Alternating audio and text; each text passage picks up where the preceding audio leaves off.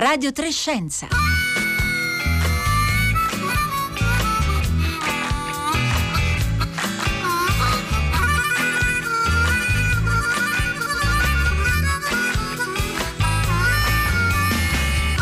11 e 31 minuti, buongiorno da Rossella Panarese. Oggi nella seconda parte della puntata ricorderemo un grande matematico di questi, di questi anni, John Horton Conway.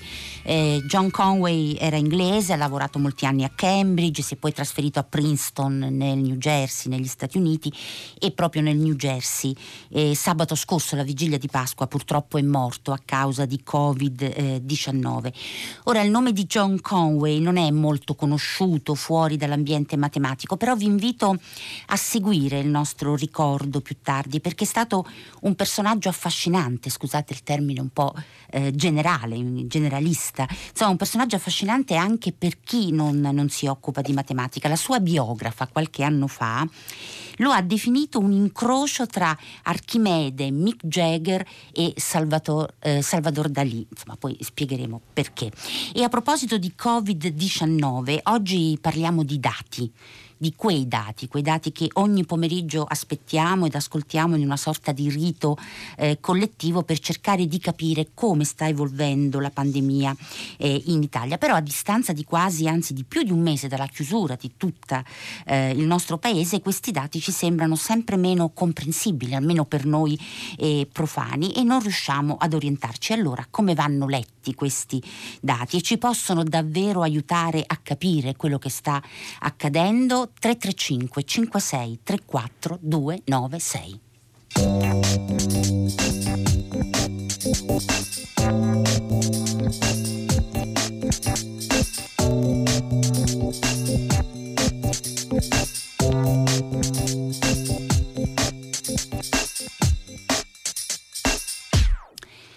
Buongiorno Nino Cartabellotta.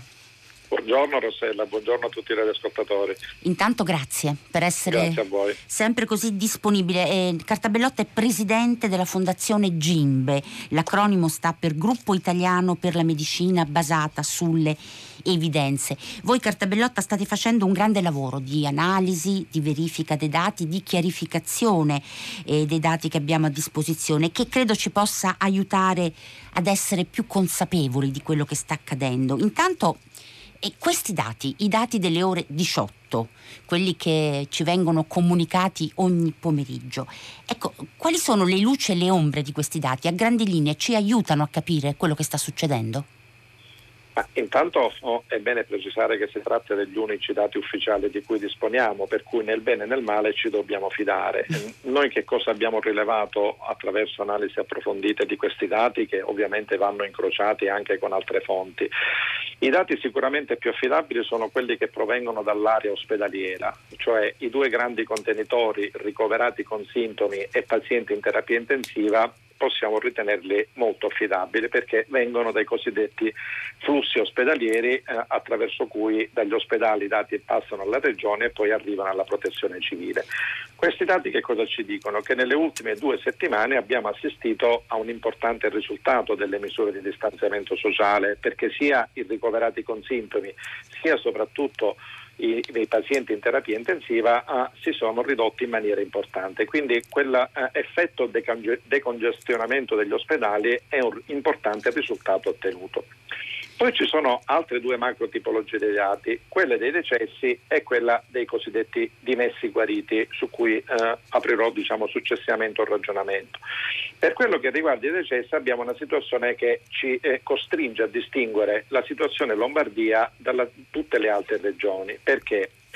Perché noi in Lombardia viviamo due paradossi. Da un lato abbiamo un tasso di letalità che è doppio rispetto a tutte quelle delle altre regioni, perché la Lombardia ha vissuto, in particolare alcune province, Bergamo, Brescia, Cremona, in alcune settimane, la seconda e la terza di marzo in particolare, un sovraccarico enorme degli ospedali e delle terapie intensive che hanno determinato un incremento della letalità, che in Lombardia oggi supera il 18% rispetto a quello delle altre regioni che è intorno al 9-5%. Quindi in Lombardia di fatto abbiamo uh, uh, rispetto ai dati comunicati il doppio della letà rispetto all'Italia. Mi scusi Ma Cartabellotta, mi perdoni, naturalmente quando parliamo di letalità di percentuale, in questo caso il 18%, una percentuale altissima in Lombardia di decessi, parliamo di una percentuale rispetto ai contagi eh, misurati. Rispetto Esattamente, la letalità è sempre il rapporto tra il numero dei decessi e il totale dei casi confermati, mentre il tasso di mortalità sarebbe il numero dei decessi sul totale della popolazione residente, un dato che ancora in, con l'epidemia in corso risulta essere poco stabile, quindi sono poi informazioni che vengono raccolte in una fase successiva. Quindi a oggi si preferisce ancora parlare di tasso grezzo di letalità, grezzo perché non è aggiustato per variabili quali l'età, il sesso e altri fattori, le patologie che possono in qualche maniera influenzare la letalità. Quindi il primo dato certo è che il dato della Lombardia ieri 18,1% rispetto a quello del resto d'Italia, quindi di tutte le altre regioni 9-6%, è praticamente il doppio.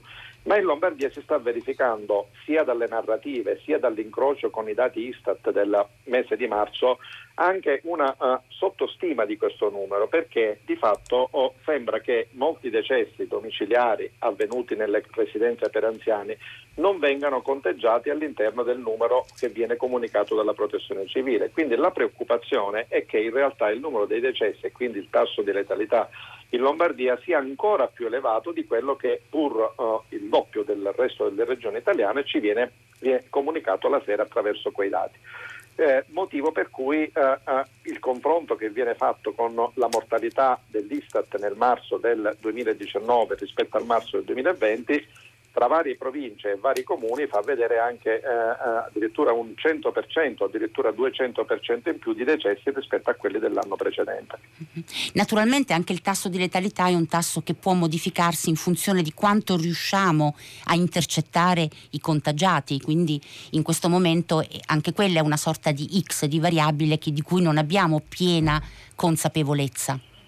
Ecco, è esattamente così. Infatti la maggior parte dei modelli predittivi pubblicati sia in Italia uh, sia a livello internazionale, in particolare dall'Imperial College di Londra, uh, da quale presupposto partono? Partono dal presupposto che il tasso di letalità reale dovrebbe essere intorno all'1% e quindi si risale, partendo da questo tasso di letalità, a quello che dovrebbe essere il numero reale dei contagiati, per intenderci la parte dell'iceberg che sta sotto il pelo dell'acqua. Però la nostra impressione è che queste stime, in particolare quelle dell'Imperial College, siano un po' troppo elevate rispetto ai casi reali disponibili. Perché? Perché non sono aggiustate per questa anomalia lombarda. Mhm. Cioè il tasso di letalità reale in Italia, quello che noi vediamo, è quello che corrisponde al 9,6% delle altre regioni e non a quello del 18% della Lombardia, perché là sono intervenuti dei fattori legati all'assistenza sanitaria che hanno, ne hanno determinato un incremento, tra virgolette, patologico. E quindi è verosimile che oggi il numero dei reali casi in Italia stia tra il milione e il milione e duecentomila, forse anche un milione e mezzo, perché probabilmente il numero di riferimento per la letalità non è quello della Lombardia, ma è quello delle altre regioni. Quindi il caso della Lombardia, uno degli aspetti che vanno presi in considerazione appunto è stato proprio il congestionamento eh, degli ospedali e in particolare delle terapie intensive. In pratica non si è potuto curare tutti al meglio, possiamo dire così? Esattamente, è quello che si verifica ed è la principale raccomandazione che viene data in condizione di pandemia di fare in modo che eh, attuando tutte le misure di distanziamento sociale si riduca il sovraccarico degli ospedali perché gli ospedali ovviamente hanno un collo di bottiglia che è dato dal numero dei posti letto e ovviamente dal personale che quando oh, arriva uno tsunami di pazienti tutti insieme, a Bergamo si parlava di 90-100 pazienti al giorno che arrivavano al pronto soccorso, tutti da portare in terapia intensiva, è evidente che questa cosiddetta relazione volume-esiti poi si eh, tras- eh, trasferisce negativamente su quello che è il numero dei pazienti deceduti. Nino Cartabellotta, la domanda più frequente che sta arrivando qui al 335 5634 296 ma che eh, circola anche sui social riguarda invece il dato dei nuovi contagi. E, è una domanda cruciale tanto che ieri il professor Rezza nel dare, nel commentare i dati della giornata eh, appunto del, del 13 eh, che si riferivano naturalmente naturalmente a quella precedente del 12, diceva eh, naturalmente dobbiamo stare eh, attenti a capire che questi nuovi contagi si riferiscono a un tempo eh, passato. Ecco, ma eh, tutti dicono ma noi siamo in distanziamento sociale da più di un mese. Eh, I tempi che fino ad oggi abbiamo, di cui abbiamo tenuto conto è una media diciamo, di incubazione di 5-7 giorni e che può naturalmente essere anche molto più eh, elevata, ma insomma la media eh, è quella. Noi abbiamo un profilo di questi nuovi contagi oppure, come anche citava il professor Rezza, si comincia a parlare anche di tempi più lunghi di incubazione oppure sono i dati dei tamponi che hanno un, un tempo lungo? Ma guardi, eh, dal punto di vista delle possibili spiegazioni noi dobbiamo partire da quella che è una ragionevole consapevolezza. Uh, qualunque evento in sanità uh, ha cause multifattoriali, quindi è verosimilmente un mix di tutti questi fattori. Prova ad elencarne alcuni. Il primo è legato al fatto che noi rispetto alla data di esecuzione del tampone, che è quella che corrisponde alla comunicazione della protezione civile, a quando poi abbiamo la risposta dal laboratorio, abbiamo un ritardo medio di 3,8 giorni, che nelle situazioni peggiori arriva fino a 10 giorni. Quindi tutte le curve che provano a correlare numero di tamponi effettuati con numero di casi diagnosticati eh, sono assolutamente irrealistiche perché da regione a regione, addirittura da laboratorio a laboratorio, ci sono dei tempi diversi. Peraltro nel numero dei tamponi confluiscono anche i tamponi effettuati due a distanza di 24 ore per confermare la guarigione. Quindi tutte le relazioni tamponi-casi io le parcheggerei in maniera definitiva perché non ci dicono assolutamente nulla. Mm. La seconda motivazione è che noi probabilmente oggi stiamo togliendo un po' di polvere sotto il tappeto, stiamo trovando i soggetti positivi nelle residenze per anziani che prima non venivano completamente testati stiamo testando a tappeto gli operatori sanitari, come era giusto che si facesse sin dall'inizio. Quindi uh, i casi non scendono perché ci sono nuovi serbatoi diciamo, che noi stiamo andando a controllare. La terza e ultima spiegazione, forse quella più importante in termini di sanità pubblica, è che alcune modalità di isolamento domiciliare non stanno funzionando, perché è evidente che se noi isoliamo a casa un soggetto che convive con 3, 4, 5 persone in un ambiente relativamente ristretto, la probabilità di contagio intrafamiliare durante la quarantena è medio-alto. Quindi la decisione di non prendere in considerazione l'ipotesi dell'isolamento negli alberghi, dove, che tra l'altro avrebbero potuto ricevere dalle regioni un contributo per il sostegno dell'economia, oggi la stiamo pagando rispetto a quello che è il rallentamento dei risultati che dovevamo ottenere con il distanziamento sociale, perché il senso del distanziamento è stare lontani. Se io ho una casa dove ci abitano sei persone, papà, mamma, tre figli, il nonno magari eh, e la zia, e, e, c'è una persona contagiata, questo ovviamente è un elemento di grande criticità. Me ne ero dimenticato un, una per ultima.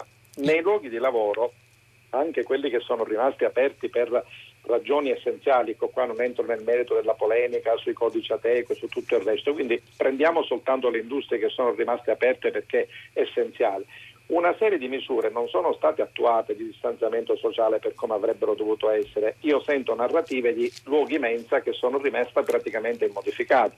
Quindi spiegatemi come si fa a mantenere il distanziamento sociale in una mensa dove c'è un tavolino da sei persone e dove per alimentarti non puoi utilizzare la mascherina. Ecco, l'insieme di tutti questi fattori fa sì che noi ci troviamo in quel plateau dove l'incremento giornaliero dei casi non riusciamo a scendere sotto il 2,5-2%. Che quello insomma eh, di cui stiamo, questo andamento lento di cui appunto sentiamo parlare ogni pomeriggio alle 18. Eh, Nino Cartavellotta abbiamo veramente pochissimi minuti, però c'è un altro dato da, eh, su cui vorrei che lei dicesse qualcosa. Tra le altre voci che ci vengono comunicate alle 18 c'è quella dei guariti. Ora la voce dei, eh, dei guariti diciamo, ha un, un aspetto anche psicologico, collettivo per tutti noi, no? parlare di guariti ci mette eh, sicuramente di un miglior eh, umore, però proprio Gimbe e proprio, proprio, lei avete sottolineato come in questo caso l'elemento di omogeneità con cui si individua questa voce è, è, insomma, non è, è esattamente corretta. Ecco, perché e cosa significa poi in termini di contenuto di questi dati? Ma guardi, c'è una situazione anomala che ancora una volta riguarda la regione Lombardia, che in maniera assolutamente trasparente dice noi non vi comunichiamo il numero dei guariti, ma il numero dei soggetti dimessi, cioè quelli che hanno fatto almeno un passaggio dall'ospedale, anche solo dal pronto soccorso, non sono stati ricoverati e sono stati inviati uh, uh, in isolamento domiciliare a casa. Per ragioni non note, questi pazienti vanno poi ad alimentare il contenitore di messi guariti della protezione civile che poi nel riassunto complessivo per magia si trasformano tutti in guariti. Qual è il problema reale? È che siccome il numero della Lombardia ha, ha, ha, um, conta per oltre il 55% dei guariti totali, è evidente che questo distorce la percezione del numero delle guarigioni, perché il 55% che viene dalla Lombardia non sono guariti, ma sono dimessi e quindi finiscono per alimentare un falso ottimismo, ma distorcono anche quello che è il quadro attuale dell'epidemia. Mm. Nelle altre regioni invece diciamo, il modo di raccogliere questi dati è più omogeneo, cioè si parla o di guarigioni cliniche o di guarigioni serologiche. Esattamente, così. la maggior parte delle regioni riporta in contenitori separati dal punto di vista informativo i pazienti dimessi, i pazienti guariti clinicamente e i pazienti guariti serologicamente che sono quelli che hanno due tamponi negativi a distanza di 24 ore, che sono i criteri con cui il Comitato Tecnico Scientifico ha di fatto definito i criteri per segnalare i soggetti guariti. Sarebbe bene che questi venissero riportati in maniera corretta anche nel report ufficiale della Protezione Civile come abbiamo chiesto. Eh, Nino Cartabellotta, abbiamo due minuti. Intanto le faccio una domanda secca, poi magari gli ascoltatori e le ascoltatrici possono anche consultare il sito di Gimbe dove ci sono tutti i grafici e le vostre eh, analisi. Ma voi avete anche fatto una comparazione tra il distretto di Hubei, eh, che ha più o meno la stessa popolazione eh, italiana, e eh, l'Italia, eh, partendo diciamo, da un punto zero individuato quando entrambe le situazioni avevano circa 7.000 casi di contagio individuati. Ecco, da questo grafico eh, cosa viene fuori? C'è un allineamento tra eh, la situazione cinese passata e quella italiana? Cioè le, le, le misure hanno funzionato allo stesso modo rispetto ai risultati ottenuti? Allora, intanto io premetterei due cose. La prima è che molti dicono noi non ci fidiamo dei dati cinesi e io oggi dico purtroppo non ci possiamo affidare fino in fondo nemmeno di quelli italiani. Uh, il dato certo è che Ubei ha riaperto, ma ha riaperto dopo due mesi di lockdown totale, cosa che noi non stiamo facendo in Italia. Quello che si è verificato a Obey è che dopo un certo punto la curva si è completamente appiattita. A parità del numero di giorni di epidemia e quindi anche di lockdown, in Italia invece la curva continua a salire, quindi è evidente che noi siamo arrivati in ritardo con le misure, le misure non sono state sufficientemente rigorose quanto eh, nella provincia di Ubei e probabilmente anche i cittadini si sono comportati bene ma non in maniera straordinariamente ottimale, per cui quello che è un dato che preoccupa è che quell'appiattimento della curva post lockdown che si è vista a Obey noi non la stiamo vedendo in Italia, quindi oggi parlare di fase 2 è sicuramente auspicabile dal punto di vista economico, ma dal punto di vista sanitario oh, oh, non ci sono le condizioni. Nino Cartabellotta, le faccio un'altra domanda che meriterebbe molto più tempo, in realtà abbiamo un minuto, ma voi come Gimbe avete eh, diciamo, eh, elaborato un modello predittivo predittivo, insomma ce ne sono molti naturalmente, molti che lavorano su questo, per cercare di eh, disegnare un possibile scenario di arrivo al contagio zero, eh, che voi avete più o meno individuato nei primi giorni di eh, giugno, è così? Allora, Va precisato che il contagio zero a oggi non è possibile stimarlo. Quella data dei primi di giugno si riferisce a una probabilità di incremento di contagi rispetto al giorno precedente dello 0,1% o se preferite dell'1 per mille, okay. che è la soglia scelta a UBEI per riaprire. Cioè di fatto quello è un valore tra virgolette di sicurezza al netto di nuovi focolai, al netto dei casi di rientro, ma come tutti i modelli predittivi vanno rivisti giorno per giorno perché ci sono variabili non note che non si possono prendere in considerazione che potrebbero fare diciamo, saltare eh, il livello della predizione. Però diciamo che eh, a un mese eh, più o meno il modello risulta essere sufficientemente stabile. Quindi diciamo che per i primi di giugno se il modello si conferma stabile noi dovremo essere più o meno, dovremo scendere diciamo, sotto lo 0,5% di incremento giornaliero, il che darebbe una certa sicurezza. A oggi, come sappiamo, siamo intorno al 2%. Quindi ancora abbiamo una strada da percorrere, il modello cinese ci dice che appunto dobbiamo aspettare comunque quel valore per poter parlare di una fase con maggior eh, sicurezza. Nino Cartabellotti, io la ringrazio molto per la disponibilità e naturalmente per la competenza, presidente della Fondazione Gimbe, gruppo italiano per la medicina basata sulle evidenze. Grazie. Rossella. Uh, rimando i radioascoltatori a coronavirus.gimbe.org che è il sito dove noi raccogliamo tutte queste informazioni. Ottima informazione, grazie.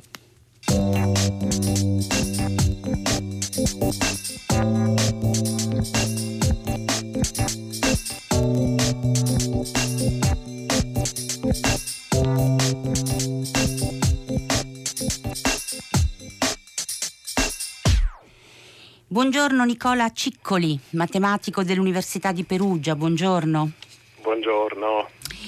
Nicola Ciccoli, noi oggi ricordiamo un grande matematico di questi anni, lo dicevo in apertura eh, di programma, è, è, un matematico che per voi che lavorate nel campo della matematica è naturalmente uno dei matematici più carismatici e per noi che non siamo matematici il suo nome è meno conosciuto, però come invitavo gli ascoltatori a seguire questo ricordo perché è un personaggio di grande fascino anche per chi non ha eh, strette competenze matematiche. Parliamo di John Horton Conway che è morto proprio alla vigilia di Pasqua, l'11 aprile, aveva 82 anni, è morto a causa di Covid-19, si trovava a Princeton nel Jersey dove eh, da diversi anni è, è, professore, adesso professore eh, emerito. Nicola Ciccoli, abbiamo pochi minuti per cui vorrei soprattutto far raccontare eh, a lei, ma mh, mm, eh, John Conway è, diciamo, per chi non, non, è un matematico, è proprio l'immagine del matematico puro, no? di colui che dice io rimango sempre stupefatto di fronte alla bellezza della natura e la matematica è natura. In questo senso era uno che cercava di scoprire la matematica più che di costruirla e di inventarla, era un platonico per così dire lui si è sempre autodefinito assolutamente platonico ed è sempre stato convinto che il suo lavoro fosse quello di scoprire, diciamo, di trovare matematica soprattutto nelle cose più semplici. Tutto il suo lavoro con i giochi è stato di, di questo tipo e soprattutto capace di eccitarsi davanti a connessioni assolutamente inaspettate di cui era un po' il maestro. Ecco, se dovessimo raccontare appunto ad un pubblico come me, che non, è, che non ha competenze matematiche, perché è stato un grandissimo matematico, eh, facciamo almeno un esempio. Allora, il lavoro che sicuramente l'ha portato alla ribalta nella comunità matematica è stato il suo lavoro legato alle simmetrie. Durante tutto il Novecento c'è stato un grosso progetto di classificazione di tutti i possibili tipi di simmetria. Le simmetrie sono le trasformazioni di una figura che ne conservano le caratteristiche e durante il Novecento c'è stato questo grosso lavoro di una specie di costruzione di un elenco di possibili tipi di simmetrie e lui ha scoperto tre nuovi tipi di simmetrie assolutamente inaspettati che prendono, fanno parte di una famiglia che si chiamano simmetrie sporadiche alla fine degli anni 60. E questo primo lavoro gli ha dato grande notorietà nella comunità e successivamente con alcuni collaboratori ha scritto un vero e proprio atlante di tutti questi possibili tipi di trasformazioni, come se fosse una specie di atlante di tutte le possibili figure che vediamo dentro un caleidoscopio, ecco, mm. quelle belle figure simmetriche che si vedono all'interno di un caleidoscopio che sono costruite da tante riflessioni sono un esempio di tipi di strutture matematiche che hanno una descrizione puramente algebrica che lui ha contribuito a elencare. All'interno di questa elencazione, che è stato uno dei grandi progetti dello studio dell'algebra del Novecento, ha scoperto una connessione assolutamente inaspettata fra il più complicato tipo possibile di simmetria sporadica che prende il nome di gruppo mostro e un oggetto matematico puramente algebrico che si chiamano funzioni modulari, una connessione tanto inaspettata che prese il nome di fol- congettura della follia mostruosa, Monstrous Moonshine Conjecture, eh, che all'inizio sembrava non ci fosse nessun motivo matematico per cui ci dovesse essere questo collegamento e dopo circa 15 anni di lavoro si è scoperto che era effettivamente un teorema, era effettivamente un'inaspettata connessione fra due teorie matematiche completamente diverse. Ecco Nicola Cicco, questa parola inaspettata che lei ha usato più volte a proposito del lavoro eh, di John Conway racconta molto di questo eh, personaggio, al quale se andate in rete trovate anche vari video. In uno di questi video in cui lui si eh, racconta, e lui insomma, esprime e descrive la sua personale acquisita filosofia eh, della vita, acquisita sul campo. Ho trovato problemi dice, ho provato a risolverli senza occuparmi se questo avrebbe aumentato la mia reputazione. E questo è un po' la cifra anche di questo personaggio che però si è conquistato sul campo perché proprio in quel poco prima di arrivare a quei risultati di cui lei ci ha parlato, lui ha vissuto quello che lui definisce un black period, un periodo nero in cui il suo problema era proprio la reputazione perché di fatto passava tutto il tempo a giocare. Esatto, era preoccupatissimo dal fatto che nonostante fosse circondato da molte aspettative, perché era comunque considerato un giovane matematico molto brillante, le sue giornate passate a giocare a backgammon venivano guardate con un certo scetticismo dai colleghi. Quando infine ottenne questi grandi risultati, lui più tardi in un'intervista diceva grazie a questi risultati ai loro occhi, dove ai loro occhi e gli occhi della comunità dei matematici non sono più considerato completamente frivolo, per fortuna. Ai miei occhi io sono completamente frivolo, questo diceva di, se stesso. Beh, aveva una grande passione per i giochi, anche i giochi più semplici, quelli proprio dei bambini, ha continuato a giocare eh, per tutta insomma, la, la sua vita. Ricordiamo il suo gioco più famoso, un gioco che credo abbia attirato l'attenzione e l'entusiasmo di molti tra voi, credo anche il suo, no? The Game of Life, il gioco della vita.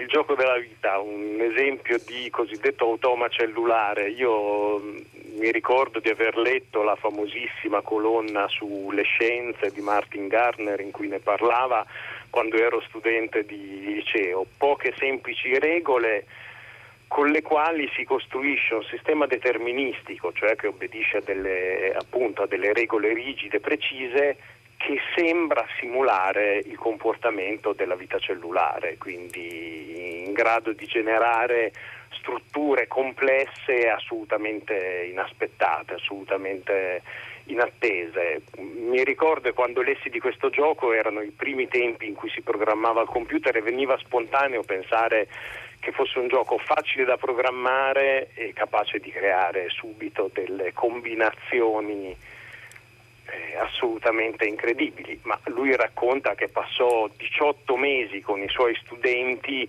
a fare prove e controprove per vedere se da queste poche semplici regole si riuscivano a creare queste configurazioni straordinariamente vivaci. E tra l'altro John Conway, eh, la, la, sua biografa, dice che aveva insomma, un grande ego, no? era anche da buon giocatore molto competitivo e a un certo punto lui mette a punto un algoritmo che chiama Doomsday, eh, capace di individuare il giorno della settimana di una qualunque data nella storia eh, dell'umanità. E, e con quello lui competeva con i più giovani e si arrabbiava di quando non era competitivo per l'appunto.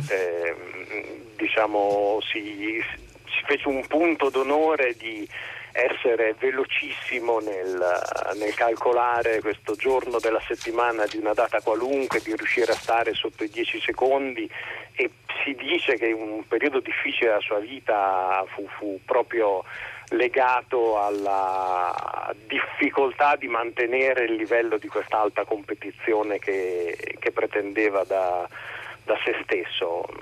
Mi ha colpito molto una frase, una sua frase che ho letto in cui diceva di se stesso io ho un unico difetto, la modestia, se non fossi così modesto sarei assolutamente perfetto. John Horton Conway, eh, invito gli ascoltatori a cercarlo anche in rete, a cercare i suoi video. Grazie Nicola Ciccoli, matematico dell'Università di Perugia, per averci aiutato intanto a conoscerlo un po'. È tutto per oggi, tra poco eh, ci sarà il consueto appuntamento con il concerto del mattino, al microfono Renata Scognamiglio, Giovanni Insarti alla console e Cristiana Castellotti in regia naturalmente Marco Motta, Paolo Conte e Roberta Fulci. Grazie.